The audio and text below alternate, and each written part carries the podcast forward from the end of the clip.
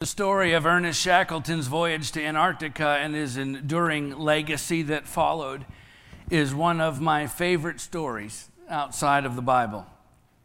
And yet, the reason the story and his legacy endures is not simply because it was a harrowing adventure fraught with danger and near death experiences, as extraordinary as it was, and it was.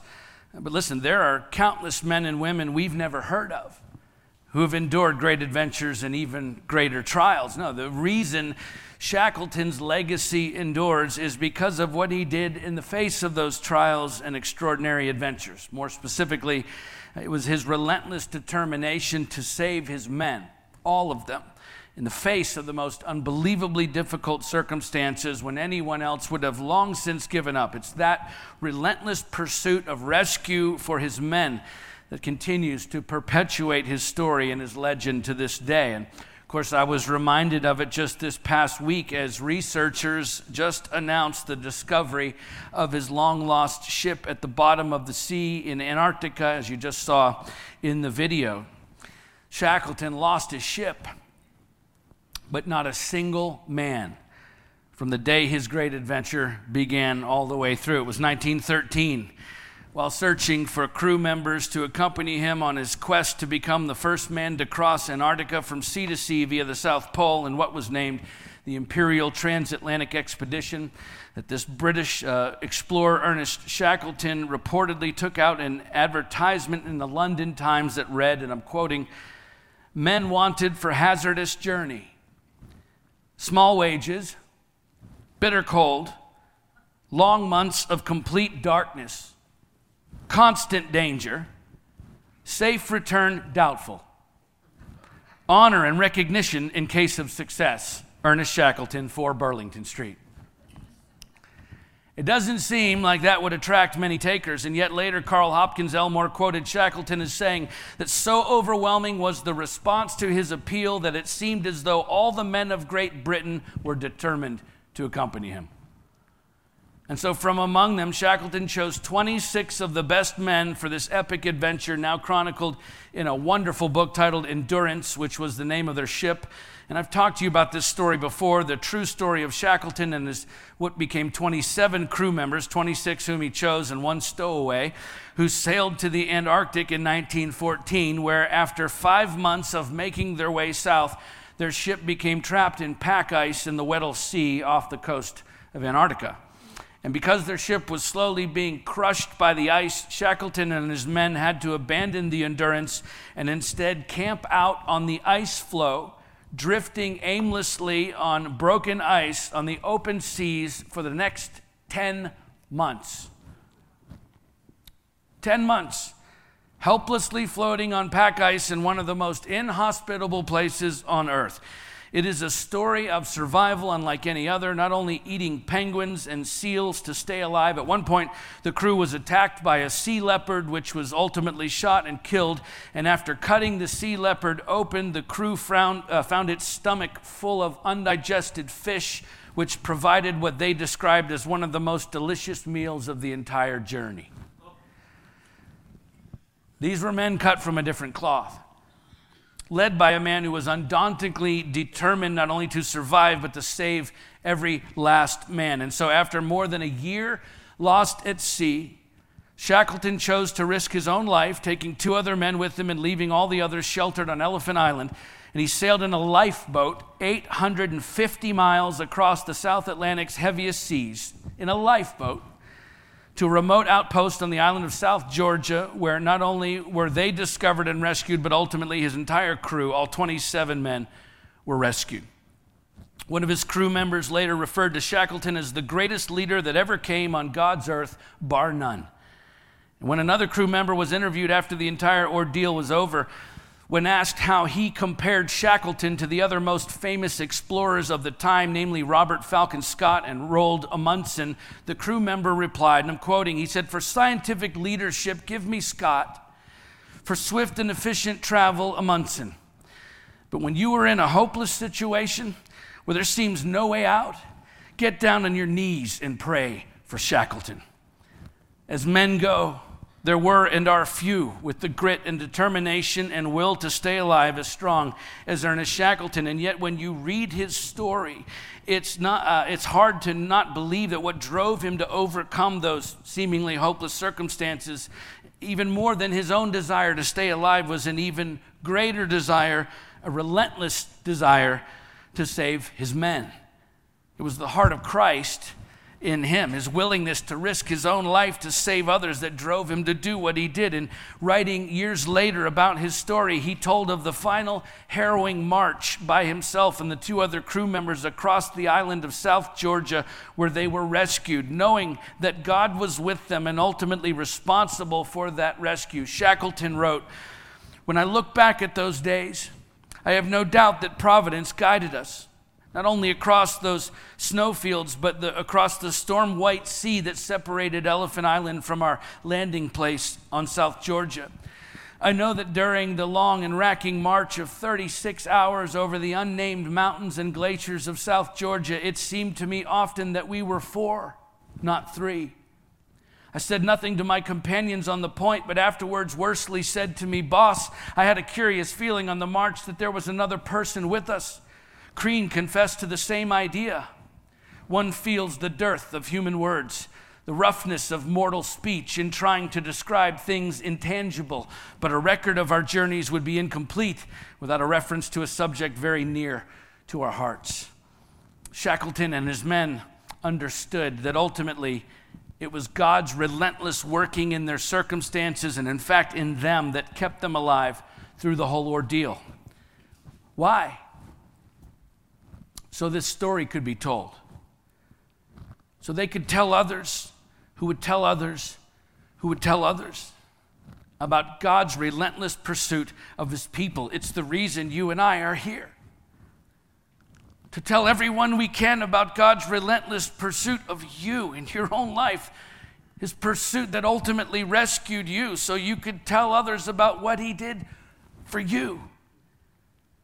You're here to tell that story so that others will understand that without Jesus Christ, your family and your friends and your coworkers and your neighbors and the people you encounter every day who do not yet know Jesus will not make it. Because there's absolutely no other hope for this world other than Jesus Christ. Which means, as we saw in the last chapter, the most, the most hate filled offense that we could ever commit against another human being is to be indifferent about sharing the gospel with them. Right? The Apostle John said, If anyone says, I love God and hates his brother, he's a liar. For he who does not love his brother whom he has seen cannot love God whom he has not seen 1 john 4 20 listen to know the truth and yet to withhold the truth is the epitome of hatred we cannot say we love god while being indifferent about sharing the gospel with those who are lost think of it this way if you were walking around in the city with your daughter or your son, and somehow you became separated from that child. Right? Just think about the sense of panic, the sense of urgency and dread that you would feel as the minutes tick by while you frantically try to find your daughter or your son. And then the minutes turn to hours, and the hours turn to days, and the days turn to weeks, and the weeks turn to months, and the months turn to years. I wonder at what point would you become indifferent about rescuing your lost child? At what point would you quit caring if they were found or not? You don't have to respond because you and I both know the answer to that question. It's never. Till the day you died, you would search for that lost child. In fact, it would consume your very life. You would never give up on trying to rescue that daughter or that son, right? You understand that's exactly how Jesus feels about every single lost soul on this planet, and it's exactly how we're supposed to feel about the lost souls we encounter every day. Yet we, we go through our daily routines so often indifferent about all those around us who are lost and dying and going to hell. We're more worried about what we're having for lunch than we are about the soul of the waiter or waitress who's serving it to us. We're more concerned about people's understanding of politics than we are about their understanding of the gospel. We spend far more time serving ourselves than we do sharing Jesus with others. Let's just be real. Where is our passion for the lost? Where's the urgency? Where's the panic? Where is the dread over every lost soul that is waiting to be rescued?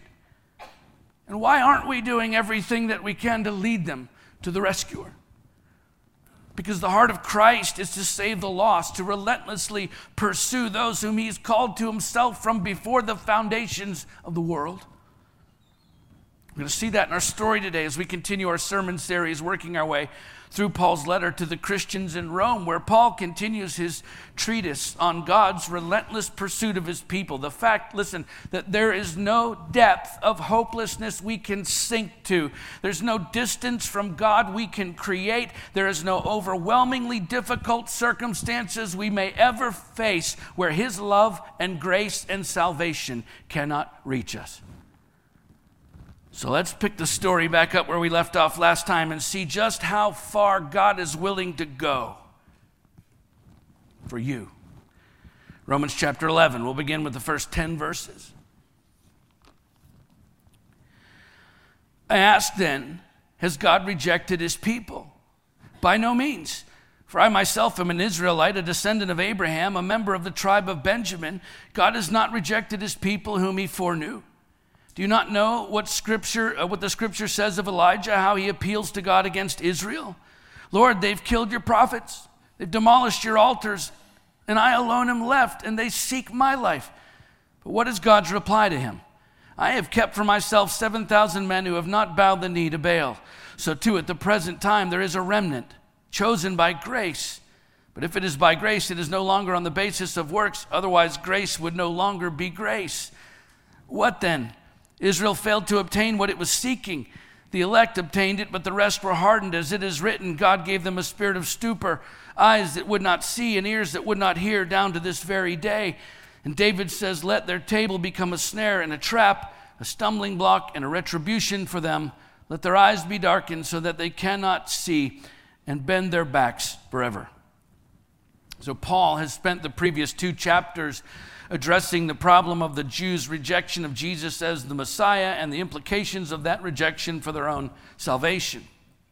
And yet, interestingly, here, he insists that while Israel may have rejected God's gift of salvation in Christ, God has not rejected Israel in return. That in fact, despite present appearances, Israel still plays a role in God's plan of salvation, and that his promises to Israel have not been invalidated. However, it's important to understand that none of that has ever meant that the entire nation of Israel would be saved. Okay, Paul is not saying or even implying here that the whole nation of Israel will be saved because he immediately goes on to reference the faithful remnant of Israelites in the time of Elijah. Lord, they've killed your prophets, they've demolished your altars, and I alone am left, and they seek my life. But what is God's reply to him? I've kept for myself 7,000 men who have not bowed the knee to Baal. The fact is, the majority of Israel failed to believe. But Paul presents a faithful minority of Israelites in the past and then himself in the present as examples of the remnant that has been preserved, a remnant that proves that God is not finished with Israel and that he will fulfill the promises made to his chosen people. Paul says, For I myself am an Israelite, a descendant of Abraham, a member of the tribe of Benjamin. I mean, if anybody's an Israelite, it's me. God has not rejected his people whom he foreknew. Right? He's including himself in that comment. 19th century Swiss theologian Frederick Godet, speaking on the same subject, refers to the indestructible existence of a believing remnant at all periods of their history. While Martin Luther described Paul as someone who had opposed God with all his might, so that if anyone would be cast off, it would be he, it would be Paul. Therefore, his existence as a Christian proves that God has not rejected his people. It's the same argument Paul is making here as he goes on to quote Deuteronomy 29:4 and Isaiah 29:10 and Isaiah 6:9, each one a commentary on the Israelites' failure to recognize God's working among them. And yet Paul says despite the fact that the majority of Israel has rejected Christ, God preserves his people, those who remain faithful. Okay? All throughout biblical scripture, we find God preserving the faithful remnant of his people, and he's still at it today. But listen, to be counted among the faithful remnant of God's people You have to be faithful, right? Which isn't always easy to do. In fact, it's rarely easy to do. Otherwise, everyone would be doing it.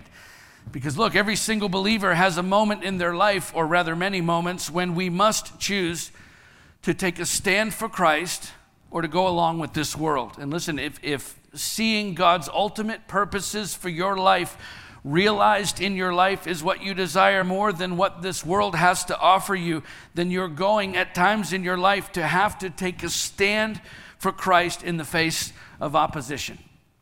It's a fact.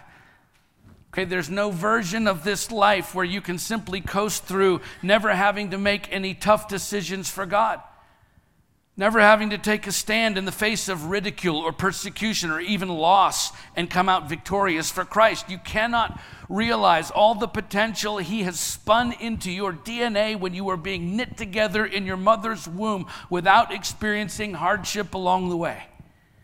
It just isn't a reality. Okay, listen there's no comfortable way to become all that God created you to be. Sorry. There's no comfortable way to become all that God created you to be. There's no easy way to get there. There will always be hardship along the way. Every single character in the Bible who achieved something great for God, every one of them that lived a life worth writing about, a life that could be used to teach millions of people after them, every single one of them at one point or another had to take a stand for God in the face of great opposition or pain or loss.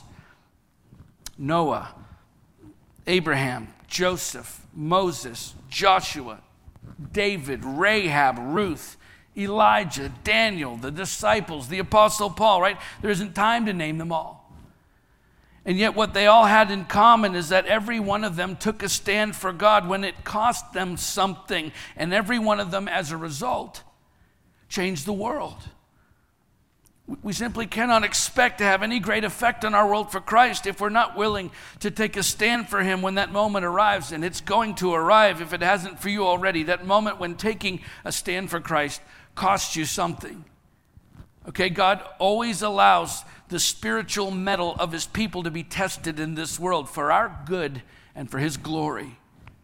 And listen, the responsibilities uh, we're given, the ministry we're entrusted with, the effectiveness that we uh, have in all of that largely depends on our response in those times of testing, right? If Noah hadn't built the ark, right? If Abraham hadn't offered Isaac to be sacrificed, if Paul hadn't responded to the voice of the Lord on the road to Damascus, I think this world would look very different than it does now, right? And I'll just tell you, I want to live a life worth writing about. Don't you? I mean, don't you want to make a difference? Don't you want to have an impact, turn at least a part of this world toward Christ? I do. Yet that's going to mean taking a stand for Christ at times when doing so is going to cost you. Okay, there are always consequences to standing up for Christ. You, you may be laughed at, disrespected, talked about, looked down upon. Uh, you could lose your job, your friends, your position, your influence. You might have to give up material things money, possessions. I've experienced all of that just for deciding to follow Christ in my own life. Okay, there's always a cost associated with taking a stand for Christ. And listen, the time to reconcile that for yourself is before you find yourself in a situation where you have to choose whether or not to take that stand. In other words, don't wait until you're there facing those really tough circumstances that require you to choose the easy path or the Jesus path.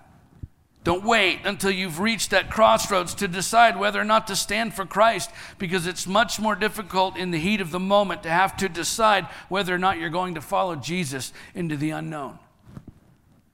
So make that decision now while things are easy so you can stick with that decision later when things are not so easy because if you won't stand for Christ in the good times, you'll never stand for Him in the hard times.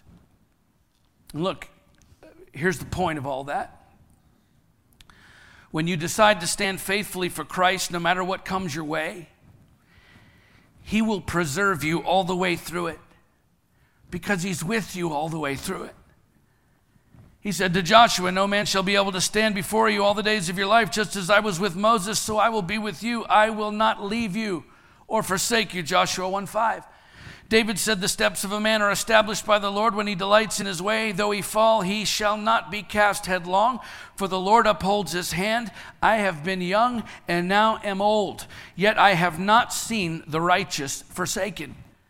Psalm 37, 23 through 25. The author of Hebrews writes, He has said, I will never leave you nor forsake you. So we can confidently say, The Lord is my helper. I will not fear. What can man do to me?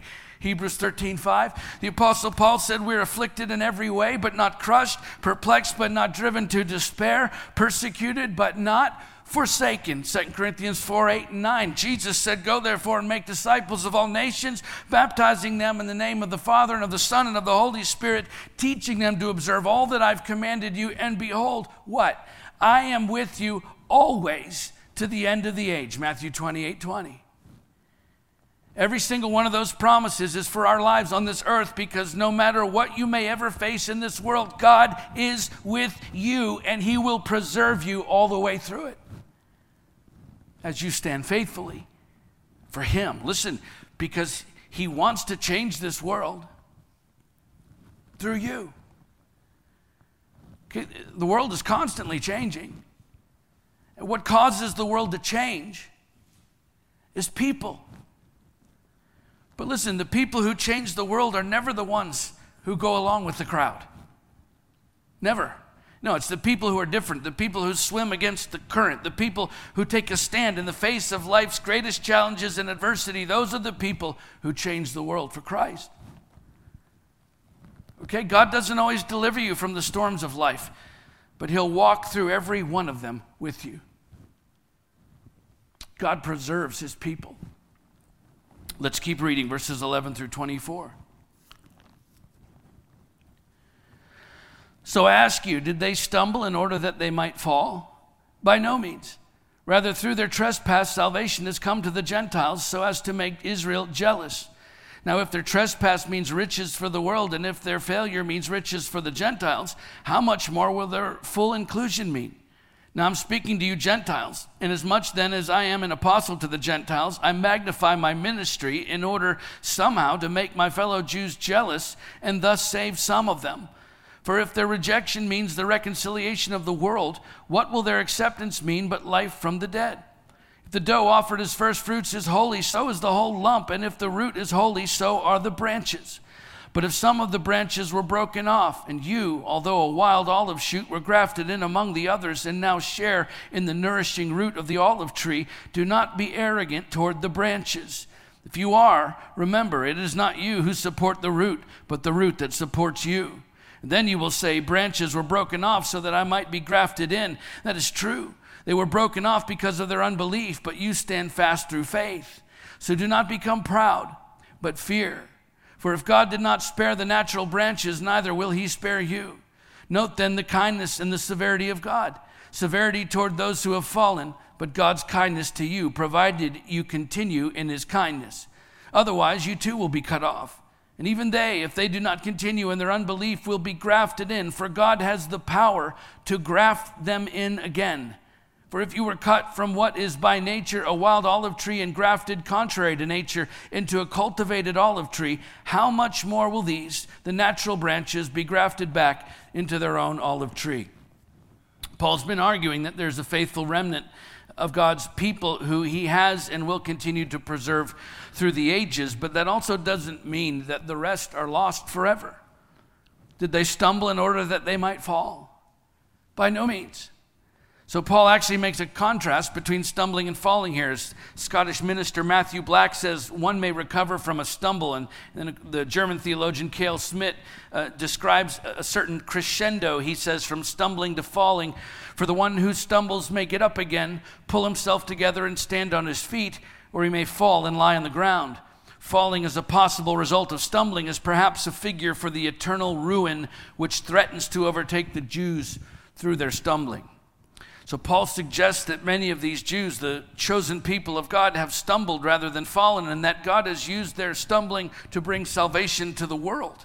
The word world, by the way, here, cosmos in the ancient Greek, is a reference to the Gentiles. And then he uses two illustrations to make the same point the first fruits and the root. Probably he's referring to the patriarchs, Abraham, Isaac, and Jacob, and the saving promises that were given to them that if the first fruits and root are consecrated to God, so too are the whole lump of dough and the branches, meaning the Jewish people as a whole, which is imagery that Paul borrows from Numbers 15, 17 through 21. And again, he's not saying that he's not saying every single Jewish person will be saved. I magnify my ministry in order somehow to make my fellow Jews jealous, Paul says, and thus save some of them.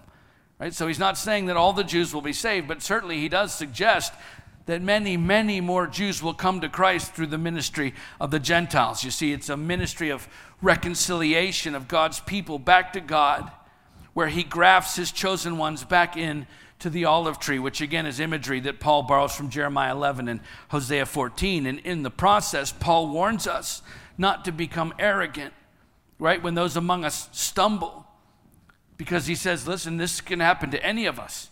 So do not become proud, but fear, he says, for if God did not spare the natural branches, neither will he spare you.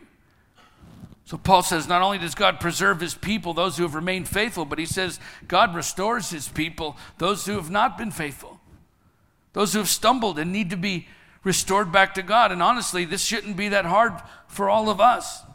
She's talking about the Jews, but it applies to us just as well, the principle, because we are all, every one of us at times in our lives, broken people. Right? We all stumble and fall short of the glory of God. The good news is at the cross we find rest for the weary and healing for all who are broken. In fact, there's a pattern in Scripture of God using broken people to accomplish His will and then bring them back to Him. Not so much uh, those who had it all together, not too many who led impeccable lives. Rather, He routinely chose and still chooses to use men and women with all kinds of issues and hurt and brokenness. Joseph was abused and rejected by his family. Rahab was a prostitute. David was an adulterer who murdered an innocent man. Jonah tried to run from God. Ruth and Naomi lost their husbands and were facing poverty and homelessness. Peter denied Christ. Martha worried about everything all the time. And Paul had a physical ailment that never healed. So much physical, spiritual, and emotional brokenness, and yet God used them all in amazing and powerful ways. You see, this is the God we serve. He's the God of the whole, and He's the God of the broken. So don't ever put an expiration date on your ability to be used by God. You hear me? Don't, don't ever put an expiration date on your ability to be used by God. Jesus Christ is the same yesterday, today, and forever. Hebrews 13 8. So it's the same promises over and over again, over thousands of years to each generation, because God never changes and his promises never expire, which means you can come to him in all your brokenness and hurt. And the moment you turn all of that over to him, the moment you turn from the world, the source of hurt, and turn to Christ, the source of healing, in faith filled repentance, real brokenness, He will restore your life and your relationship with Him and the other people He's put in your life. And listen, you don't have to have it all together first to do that. Now, that's His job. Your job is simply to come back to Him because He'll take you right where you are. And by the way, that doesn't mean that everything will instantly become the way you wish it would be. No, it means he will use you in spite of things not being perfect in your life. Paul said, I will boast all the more gladly of my weaknesses, so that the power of Christ may rest upon me. For the sake of Christ, and I'm content with weaknesses, insults, hardships, persecutions, and calamities. For when I'm weak, then I am strong. 2 Corinthians 12, 9 and 10. Again in Philippians 4, 12 and 13, he writes, I know how to be brought low and I know how to abound. In any and every circumstance, I've learned the secret of facing plenty and hunger, abundance and need. I can do all things through him who strengthens me. Paul understood better than anyone that the best way to get things done was by the power and strength of Jesus Christ and the Holy Spirit living in him and working through him. So, so okay, do you have to be in a constant state of brokenness then in order for God to use you? No. No, absolutely not. Paul said, I know how to be brought low and I know how to abound. I've learned the secret of facing plenty and hunger, abundance and need. God doesn't desire for you to exist in a perpetual state of brokenness by any means, but He does want us to learn that the strength in which we accomplish His will most effectively is always His strength, not ours. So, the really great news for us in that is the fact that because we rely on His strength and not our own, we can still be used by God in amazing ways, even when we don't have it all together in our lives, even when there's brokenness there. The point is to bring it to Him because it's okay to be broken, but it's, it's not okay to stay that way. And He doesn't want you to stay that way. He wants to restore what has been broken. But look, you have to let Him. I read a quote the other day. It said, Life happens, tears get shed, hearts get broken, but God restores. Let's finish the story for today, verse 25 to the end of the chapter. Lest you be wise in your own sight, I do not want you to be unaware of this mystery, brothers. A partial hardening has come upon Israel until the fullness of the Gentiles has come in. And in this way, all Israel will be saved, as it is written The deliverer will come from Zion. He will banish ungodliness from Jacob. And this will be my covenant with them when I take away their sins. As regards the gospel, they are enemies for your sake, but as regards election, they are beloved for the sake of their forefathers. For the gifts and the calling of God are irrevocable. For just as you were at one time disobedient to God, but now have received mercy because of their disobedience, so they too have now been disobedient, in order that by the mercy shown to you, they also may now receive mercy. For God has consigned all to disobedience, that he may have mercy on all. Oh, the depth of the riches and wisdom and knowledge of God! How unsearchable are his judgments, and how inscrutable his ways! For who has known the mind of the Lord, or who has been his counselor, or who has given a gift to him that he might be repaid? For from him and through him and to him are all things. To him be glory forever. Amen. So, in the conclusion of this chapter, this portion of the letter, Paul discloses a mystery to the Gentiles to prevent them from being proud. The word mystery here, uh, in, in the Greek, is not so much referring to something puzzling or uh, difficult to grasp. Rather, it's something that was previously hidden that's now being revealed. And it has three elements. At this uh, time in salvation history, the, the majority of Israel has been hardened. Uh, two, during this same time, the full number of Gentiles who have been called by God are being saved.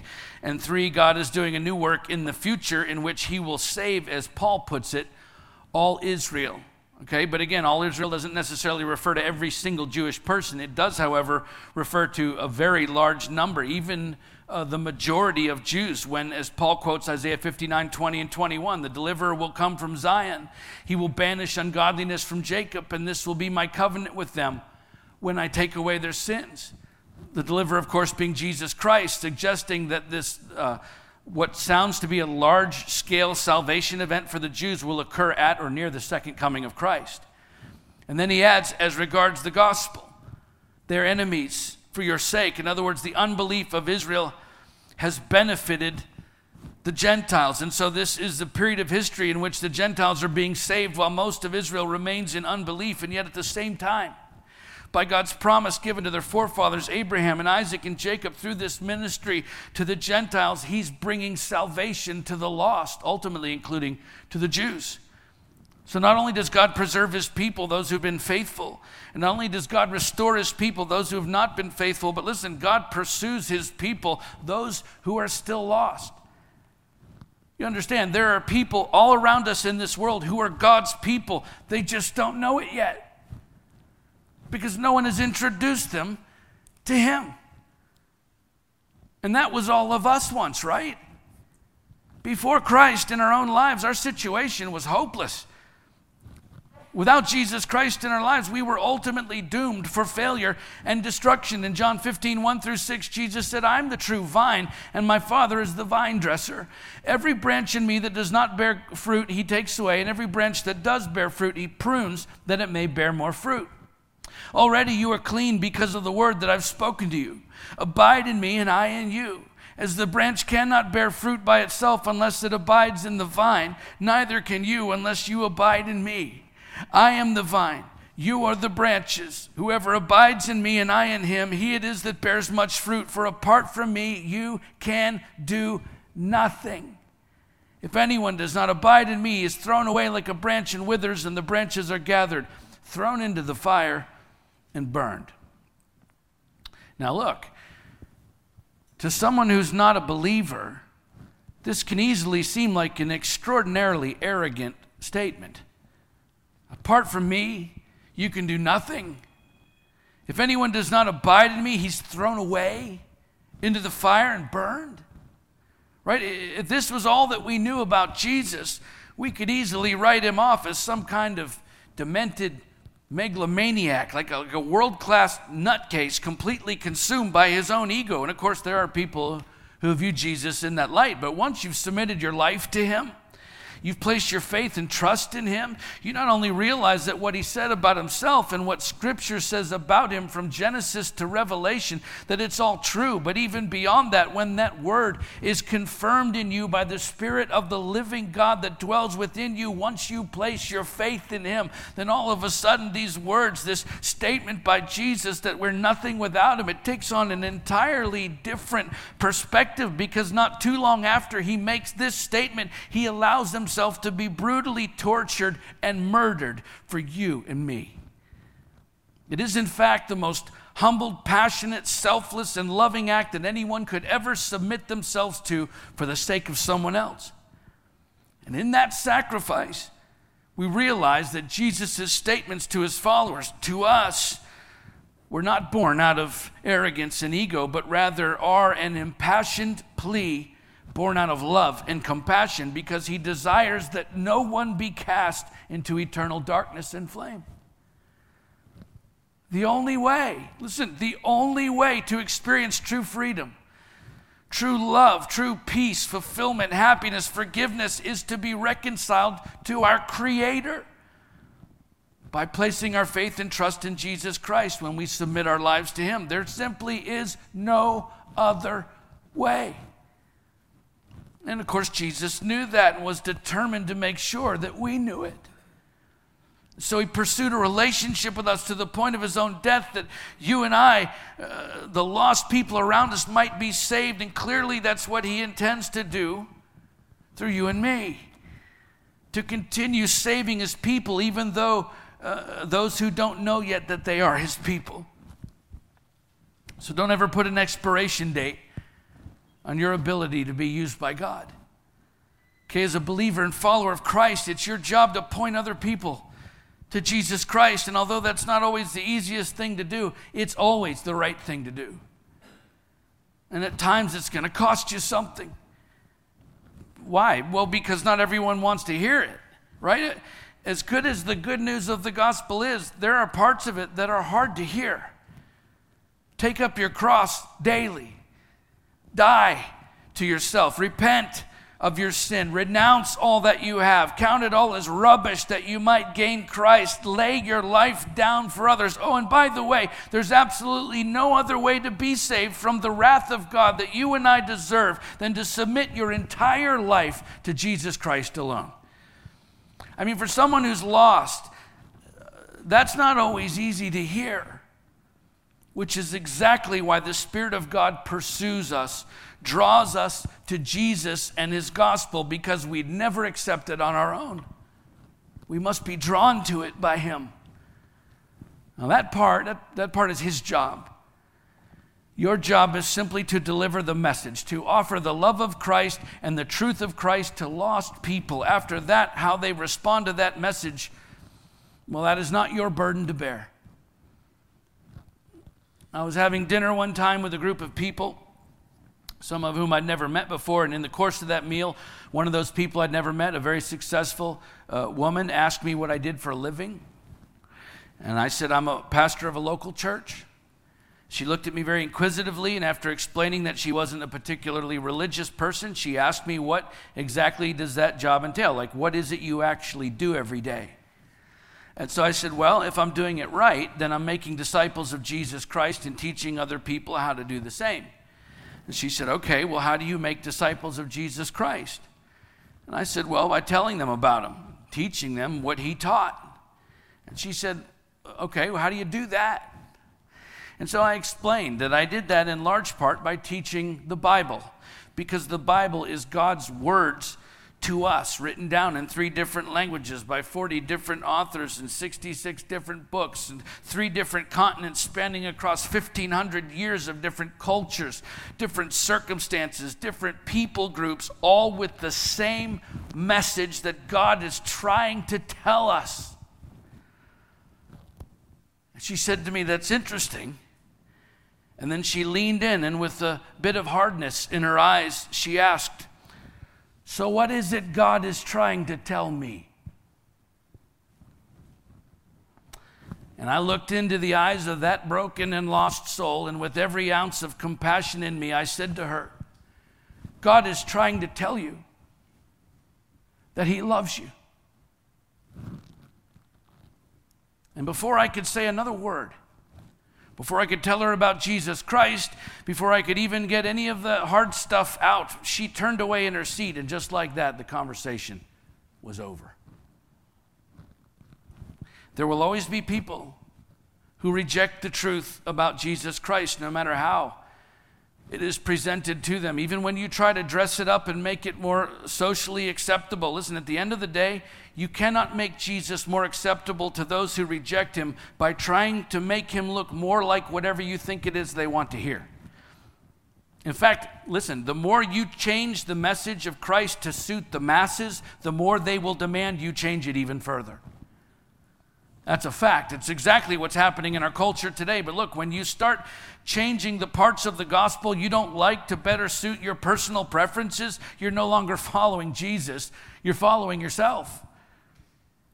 So don't give in to that temptation because there are human souls without Christ all around us, eternally damned to hell by the wrath of God. They may not have died a physical death yet, but the sentence of hell is hanging over their heads like a guillotine, ready to drop, and their only hope for salvation is the gospel. So, why would we keep it from them? God, help us if we're more concerned about people's feelings than we are about their souls.